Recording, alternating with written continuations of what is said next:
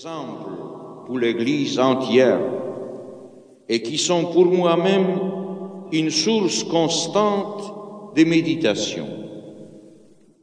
Pour ne parler que de la période la plus proche, je pense à Saint François de Sales, à Saint Vincent de Paul, à Saint Jean Eudes, au maître de l'école française, à Saint Louis-Marie Grignon de Montfort, à Saint Jean-Marie Vianney, aux missionnaires du 19e et du 20e siècle dont admiré le travail en Afrique.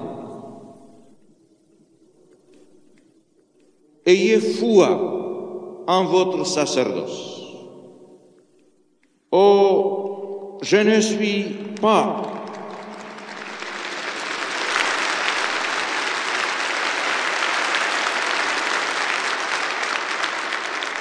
Je ne suis pas sans savoir tous ceux qui pourraient décourager et peut-être ébranler certains prêtres aujourd'hui.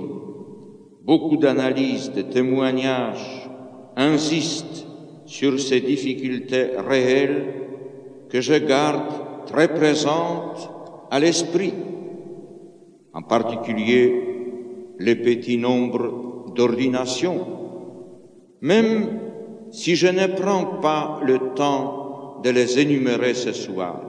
Et pourtant, je vous dis, soyez heureux et fiers d'être prêtres.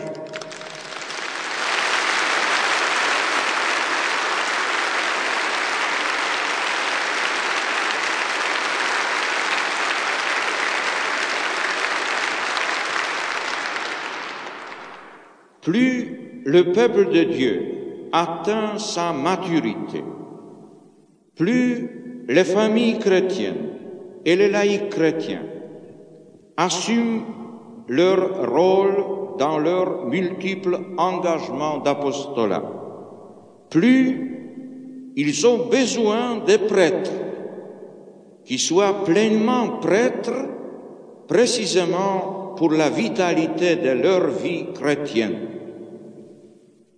Et, dans un autre sens, plus le monde est déchristianisé ou manque de maturité dans sa foi, plus il a aussi besoin de prêtres qui soient totalement voués à témoigner de la plénitude du mystère du Christ. Voilà l'assurance qui doit soutenir notre propre zèle sacerdotal, voilà la perspective qui doit nous inciter à encourager de toutes nos forces par la prière, les témoignages, l'appel et la formation, les vocations des prêtres et des diacres.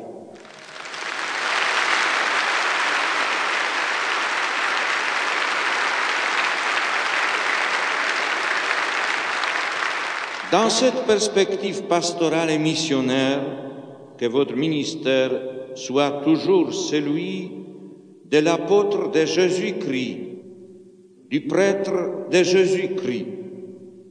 Ne perdez jamais de vue ce à quoi vous êtes ordonnés, faire avancer les hommes dans la vie divine. Le Concile Vatican II vous demande à la fois de ne pas rester étranger à la vie des hommes et d'être témoin et dispensateur d'une vie autre que la vie terrestre.